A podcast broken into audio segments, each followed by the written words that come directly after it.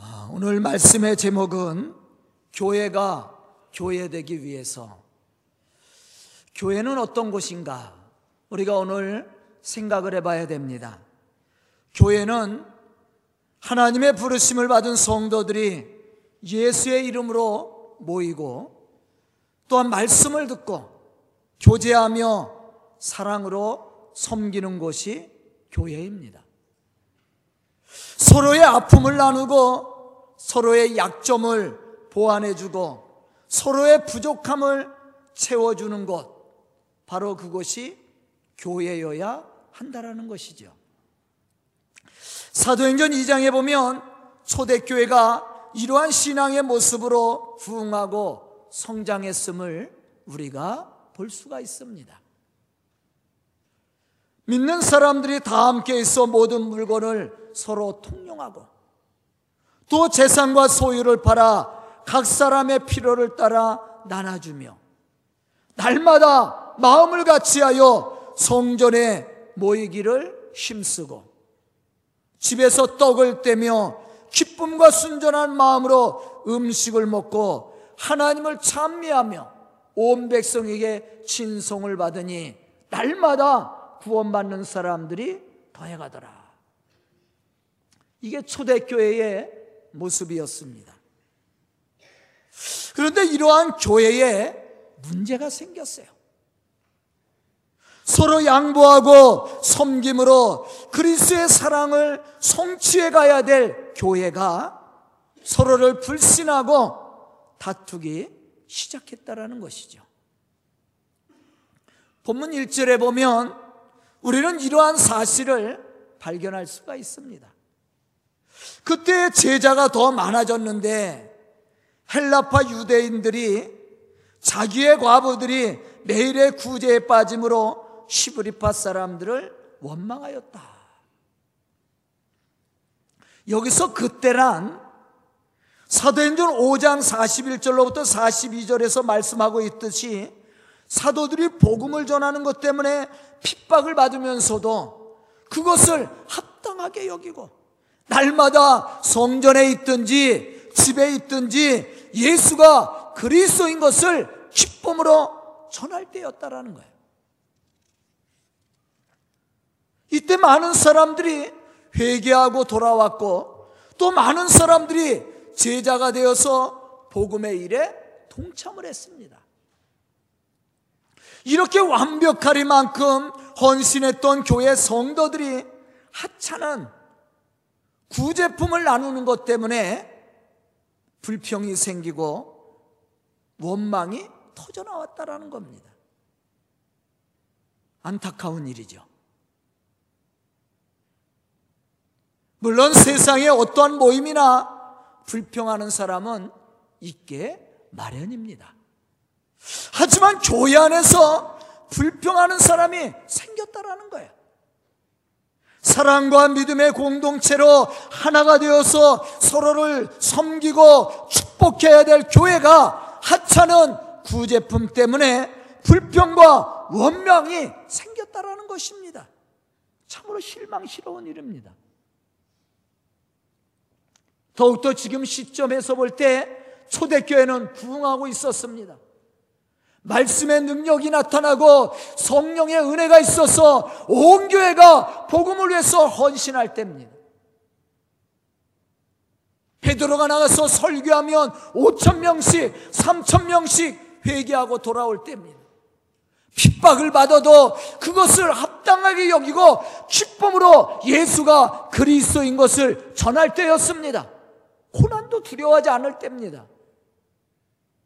이렇게 완벽하리만큼 복음을 위해서 헌신하던 교회가 하찮은 일 때문에 불평이 생기고 원망이 생겼어요.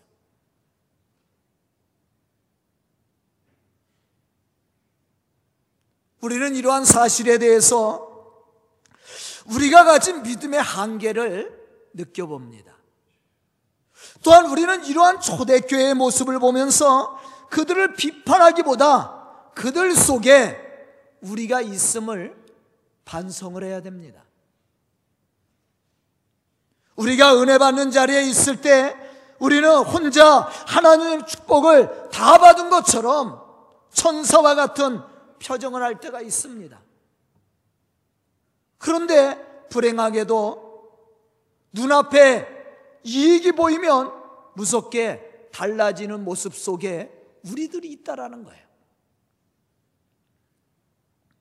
기도할 때는 아주 멋지게 진짜 아름답게 참 저렇게 됐으면 좋겠다 할 정도로 멋진 기도를 드리면서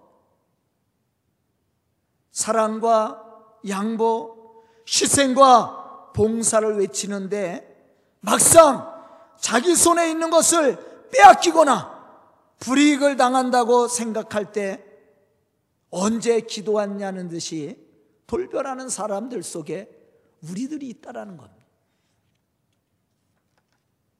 예배 시간에는 하나님의 뜻을 잡고 순종을 다짐하기도 하지만 막상 예배가 끝나고 나갈 때면 자기의 뜻을 내세우고 자기 주장을 고집하는 사람들 속에 우리가 있습니다. 이것이 오늘 우리들의 모습이고 여기까지가 우리가 가진 믿음의 한계인 듯이 보입니다. 저는 오늘 말씀을 듣는 우리 성도들이 이러한 한계를 뛰어넘어서 교회를 교회되게 하고 하나님을 찬미하며 온 백성에게 칭송을 받을 만한 그러한 믿음의 사람으로 그러한 교회로 만들어갈 수 있기를 주님의 이름으로 축원합니다.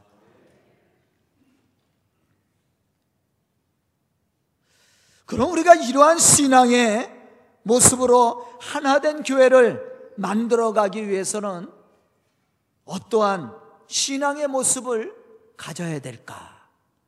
우리가 오늘 생각해야 될 말씀의 제목입니다. 첫째로 예수 안에서 함께 생각하고 뜻을 모아야 된다라는 거예요. 내 생각이 아니라 예수 안에서 예수님의 마음을 품고 예수님의 생각을 가지고 우리가 하나가 되어야 된다라는 것이죠. 초대교회에 불평하는 사람들이 생겼다고 해서 불평하고 원망하는 사람들을 다 내어 쫓고 마음에 맞고 믿음이 좋은 사람들끼리만 모여서 말씀을 듣고 기도하고 찬송하며 예배를 드렸던 것은 아니었다라는 것이죠. 교회도 마찬가지입니다. 마음에 맞는 사람들끼리 모였습니까? 그렇지 않아요. 같은 생각을 가진 사람들끼리 모여 있습니까? 전혀 그렇지 않아요. 제가 우리 성도들 보면요. 전혀 생각이 각각 다 달라요. 성격도 다르고, 생각도 다르고, 모습도 다릅니다. 부부가 몇십 년을 살아도요, 의견 충돌이 생겨요. 저도 우리 집 사람이랑 가끔 의견 충돌을 합니다. 그래서 싸워요. 치고받고 싸우는 건 아니에요. 의견 충돌이 생길 뿐이야. 당연한 겁니다. 비록 불평하고 원망하는 사람들이 있었지만 그들과 함께 모여서 그리스의 선한 뜻을 이루기 위해 생각을 모으고 나누었습니다. 이것이 초대교회 모습이에요. 또 이게 교회의 모습이 되어야 됩니다. 우리는 모두 부족하고 어리석은 사람들이기 때문에 서로에게 상처와 실망을 줄 수 있습니다. 또한 교회 안에 믿음이 좋아 보이는 사람으로 인해서 실망할 수도 있어요. 아, 믿음이 좋은 것 같은데 삶의 현장에 가보니까 그렇지 않을 경우가 많이 있습니다. 우리 성도들 중에 우리 집사님에게, 우리 집사, 우리 집사람에게 아유, 사모님은 좋겠다고 목사님이랑 살아서. 그 우리 집사람이 뭐라 그래요? 살아보세요.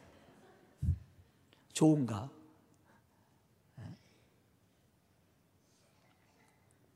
신앙이 좋아 보이는데 삶의 현장에 가보면 아니 가까이 가보면 그렇지 않은 경우가 많아요. 그래서 실망을 합니다.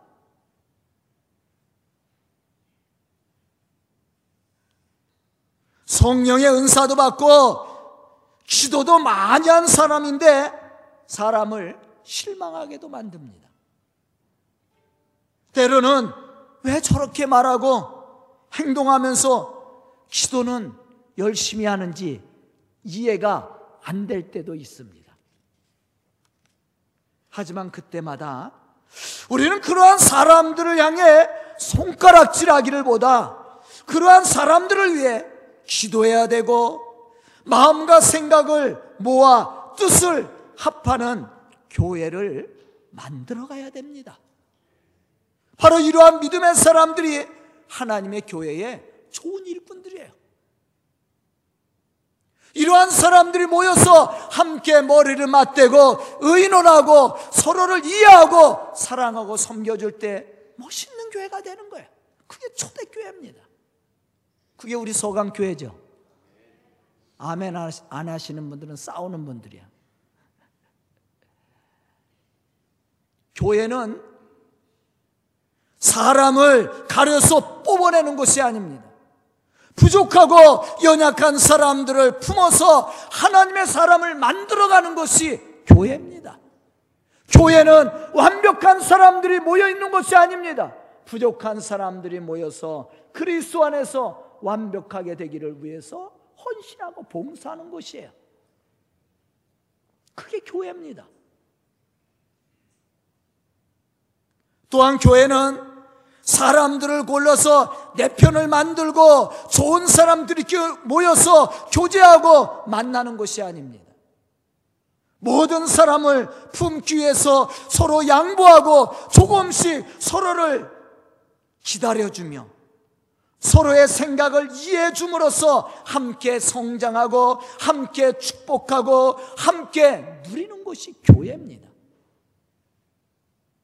그러기 위해서는 먼저 믿음을 가진 사람들이 자기를 희생해야 됩니다.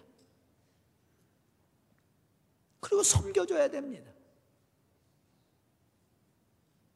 오늘 말씀을 듣는 우리 성도들은 이러한 믿음의 역할을 감당하는 그리스의 좋은 일꾼들이 되어서 하나님의 교회를 세워가고 하나님의 교회를 영화롭게 할 뿐만 아니라 교회를 부흥시켜 나가는 그러한 믿음의 성도들이 다 될 수 있기를 주님의 이름으로 축원합니다.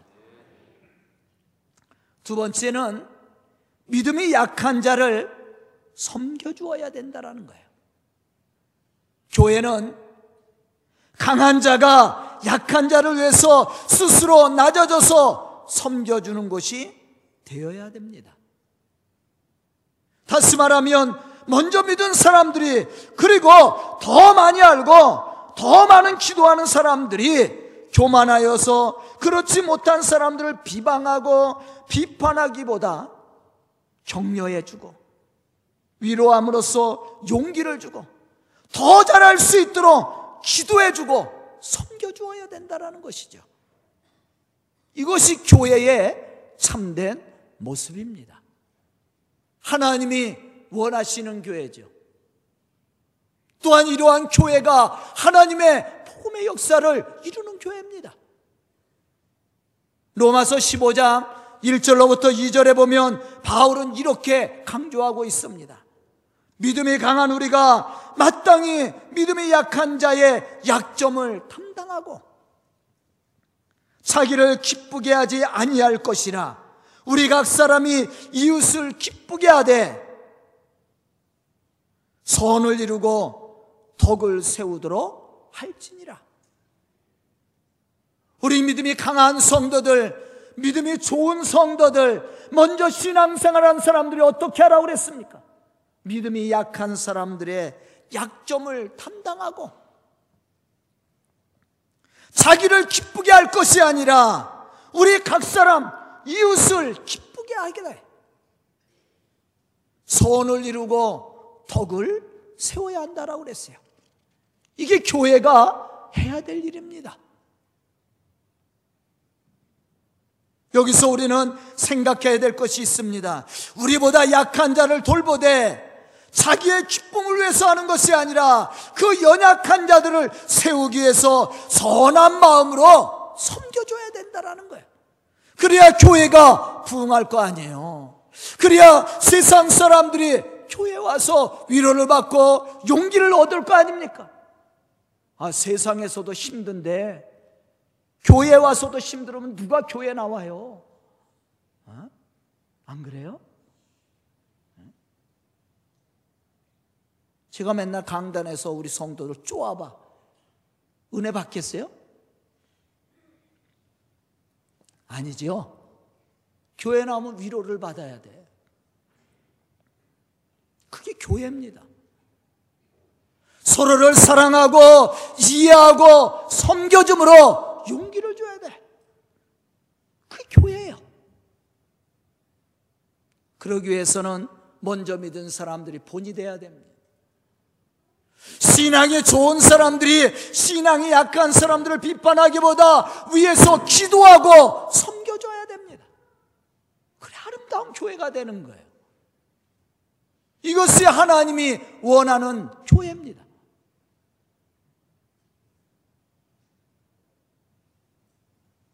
이러한 하나님의 뜻을 가장 잘 알고 그것을 실천하며 살았던 분이 누굽니까? 바로 예수님이에요. 마태복음 20장 28절에 보면 예수님은 이렇게 말씀하고 계십니다. 인자가 온 것은 섬김을 받으려 함이 아니라 도리어 섬기려 하고 자기 목숨을 많은 사람의 대속물로 주려 함이니라.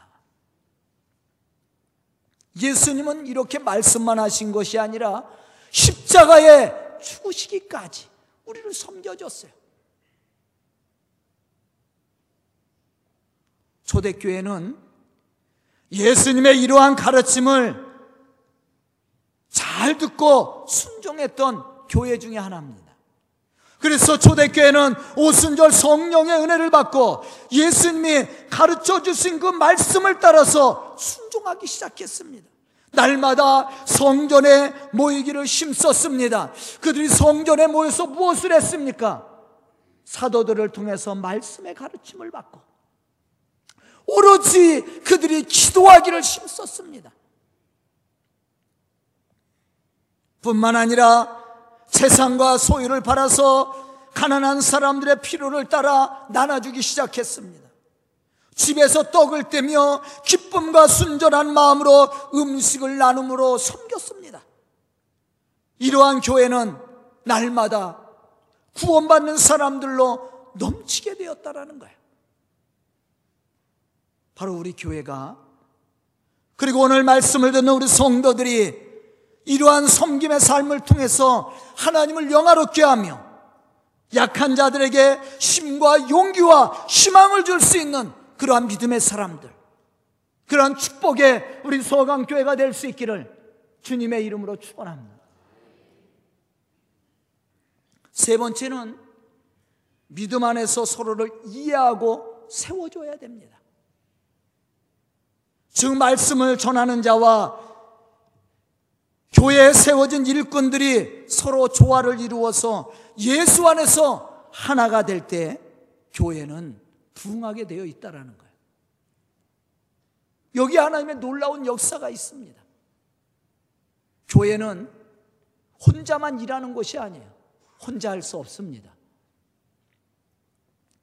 저도 이 교회 혼자 못합니다. 어, 우리 성도들이 있으니까 제가 목회하는 거 아닙니까? 우리 장로님들, 우리 권사님, 우리 집사님들이 또 성교회 회장이나 각 부서의 부장님들이 또 우리 교사들이 저를 도와서 함께 봉사하기 때문에 교회가 교회 되는 거 아니에요? 제가 어떻게 다 할 수 있어요? 다 못합니다. 할 수도 없어요.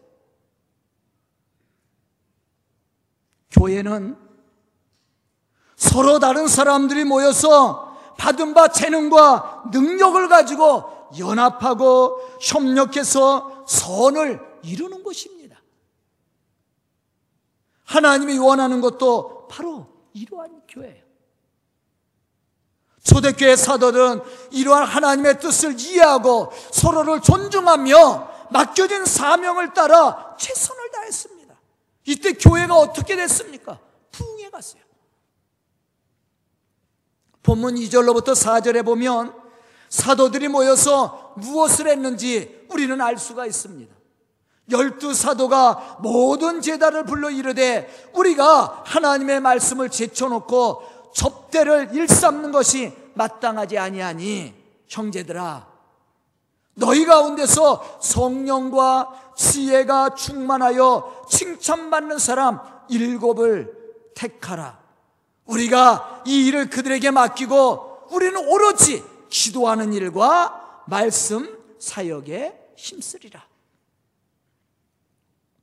우리는 여기서 한 가지 생각해야 될 것이 있습니다. 그것은 교회가 하나님의 말씀으로 왕성해지고 부흥하는 교회로 세워지기 위해서는 말씀을 전하는 자와 듣는 성도들이 예수 안에서 서로 이해하고 협력함으로 맡겨진 재능과 능력을 따라 최선을 다해야 된다는 거예요. 초대교회는 성령과 지혜가 충만하여 사람들에게 칭찬받는 일곱 사람을 택해서 직분을 줬습니다. 그리고 사도들은 교회의 관리를 새롭게 세워 일곱 집사에게 맡기고 오직 기도하는 일, 말씀 전하는 일에 힘을 다하였습니다.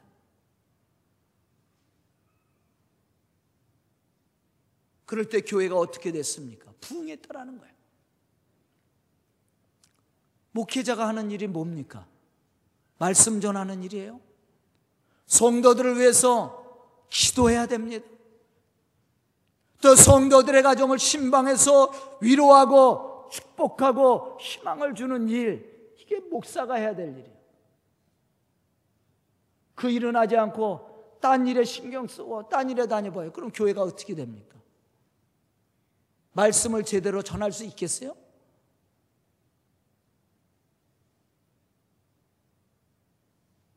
저는 이 교회에서 26년 목회하면서 능력도 없지만 다른 교회에서 오라 그래도 잘 안 가요. 아, 부흥회를 한번 나갔다 왔더니요. 힘들더라고. 몸이 힘드는 게 아니라 그주 말씀 전하는 게 힘들어요. 또 말씀이 잘 준비가 안 돼. 야, 이렇게 해서는 우리 성도들을 잘 먹이지 못하겠구나. 그래서 부흥회는 절대 안 나가기로 했어요. 제가 부흥회 한 번밖에 안 나갔습니다.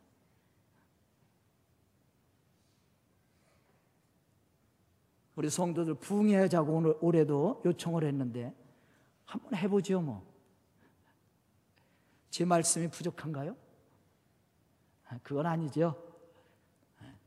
제가 26년 동안 목회하면서 부흥회 한 번밖에 안 했어요, 우리 교회. 우리 성도들이 요청하니까 또 한번 해봐야죠.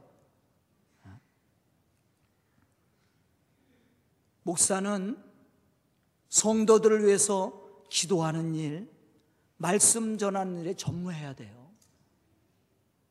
그리고 성도들이 목회자를 도와서 교회 모든 살림을 해줘야 됩니다. 그래 교회가 부흥하는 겁니다. 그런데 그냥 하는 게 아니라 최선을 다해야 돼. 우리 성가대도 최선을 다해서 하나님을 찬송해야 되고 우리 SCO도 또 각 부서에 맡겨진 모든 성도들이 맡은 바 사명을 다 해줘야 됩니다. 그래 교회가 균형 있게 성장하는 거예요. 그런데 싸워서는 안 되죠. 아, 우리 교회는 싸우는 모습이 없어요. 서로를 이해하고 서로를 섬겨주고 나누는 거죠. 그 교회가 아름다운 교회예요. 초대교회가 부흥할 수 있었던 이유가 바로 여기에 있었습니다.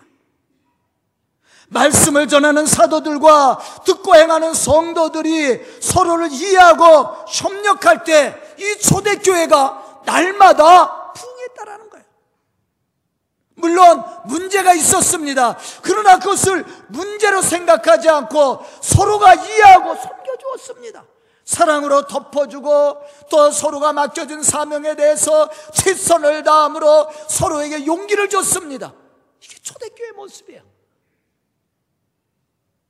본문 7절에 보면 이러한 사실에 대해서 증거하고 있습니다. 하나님의 말씀이 점점 왕성하여 예루살렘에 있는 제자의 수가 더 심히 많아지고 허다한 제사장의 무리도 이 도에 복종하니라. 과연 이러한 역사가 어떻게 일어나게 되었습니까? 그것은 말씀을 전하는 사도들과 그 말씀을 듣고 순종하는 성도들이 하나가 되어서 또 세워진 일꾼들이 믿음 안에서 맡겨진 일에 대해서 최선을 다할 때 교회는 왕성하게 풍했다라는 거예요. 여기서 하나님의 말씀이 점점 왕성해 갔다라는 말이 무엇입니까? 그것은 선포되어진 말씀이 하나도 땅에 떨어짐이 없이 구체적으로 실천되어지고 행하여져서 열매가 되었다라는 거예요. 아멘. 강단에서 선포되어진 말씀이 우리 성도들의 삶을 통해 실천되어져야 됩니다.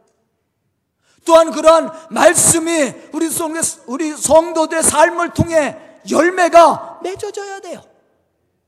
듣고 가는 게 아니에요. 듣고 그냥 잊어버리는 게 아닙니다. 아유, 오늘 목사님 좋은 말씀 전했네. 그리고 그냥 가버리는 게 아니에요. 그 말씀이 삶 속에 실천되어지고 열매가 맺어져야 되는 거예요. 그래 변화가 있, 있는 거 아닙니까? 그래야 부흥이 일어나든지 하나님의 역사가 일어나든지 능력이 나타나든지 할 것이 아닙니까? 초대교회의 장점이 뭡니까? 그들이 성전에 모이기를 힘썼는데 그 성전에 모여서 무엇을 했다고 그랬어요? 사도들을 통해서 가르침을 받고 그들이 오로지 기도하기를 힘쓰며 또 나가서 자기의 것을 팔아 가난한 자들에게 나눠주고 또 어려운 이웃들을 집으로 초청해서 함께 나누며 교제했다라는 거예요. 다시 말하면 말씀에 순종했다라는 거예요. 말씀대로 그들이 삶을 통해 그렇게 실천하며 살았다라는 겁니다. 그런데 놀라운 것은 그러한 삶을 통해 사람들이 변화됐습니다. 그래서 온 사람들이, 온 백성들이 하나님을 친송하며 날마다 구원받는 사람들이 교회에 넘쳐나게 되었다는 거예요. 설교를 세워주는 사람이 누굽니까? 우리 성도들이에요.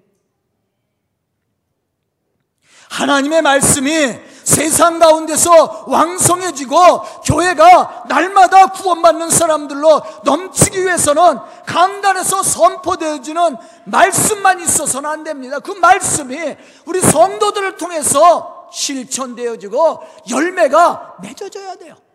그래 말씀이 능력 있는 거죠.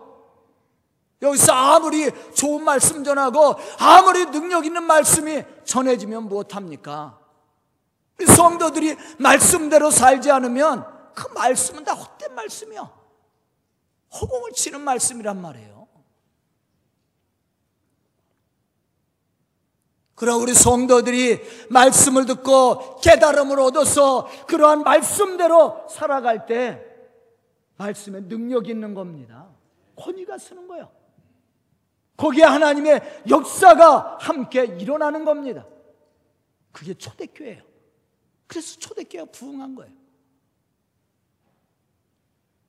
특히 일꾼으로 세움을 받은 우리 직분자들이 더욱 열정을 가지고 말씀을 따라 살아가야 됩니다.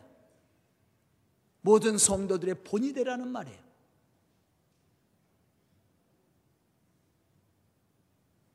그리고 모든 성도들의 본이 되어서 신앙의 모습을 갖추라는 겁니다. 여기에 부흥이 있고 여기에 하나님의 역사가 있고 축복이 있는 겁니다. 초대교회 부흥은 바로 여기에 있었습니다. 모든 일에 사도들이 먼저 포지되었습니다. 섬기는 삶을 살았습니다. 그때 성도들이 함께 그 일에 동참했어요. 그랬더니 믿지 않은 사람들이 그러한 신앙의 모습을 보고 감동을 받았다라는 거예요. 그래서 하나님을 찬미하고 온 백성의 친송을 받았습니다. 그들이 회개하고 돌아온 거예요. 저는 오늘 말씀을 듣는 우리 성도들이 이러한 맡겨진 사명을 감당해 나가는 믿음의 사람들이 되어서 이 몸된 교회를 부흥시킬 뿐만 아니라 하나님의 복음의 역사를 이루어가는 그런 믿음의 성도들 또 우리 소강교회가 될 수 있기를 주님의 이름으로 축원합니다. 기도드리겠습니다. 은혜로우신 아버지 하나님 감사합니다. 오늘도 말씀 듣게 하여 주시고 깨닫는 지혜를 허락하여 주시니 감사와 찬송을 드립니다. 참으로 우리 성도들 믿음의 사람들이 되게 해주시고 또 우리 소강교회가 초대교회처럼 하나님의 놀라운 역사를 이루어가게 하여 주시옵소서 사람이 모이는 곳에 문제도 있습니다. 그러나 서로를 이해하고 섭력하며 또한 섬김으로 하나님의 거룩한 일들을 이루어가게 하여 주시옵소서. 그래야 이 소강교회가 하나님 보시기에 아름다울 뿐만 아니라 세상의 향기를 나타내고 그리스의 본이 되는 교회로 쓰임받을 수 있도록 축복하여 주시옵소서. 이 시간 고개 숙인 우리 성도들이 그러한 믿음의 일꾼들이 되어 주의 거룩한 복음의 역사를 이루어갈 수 있도록 축복하여 주시옵소서. 예수님의 이름 받들어 축복하며 기도드리옵나이다. 아멘.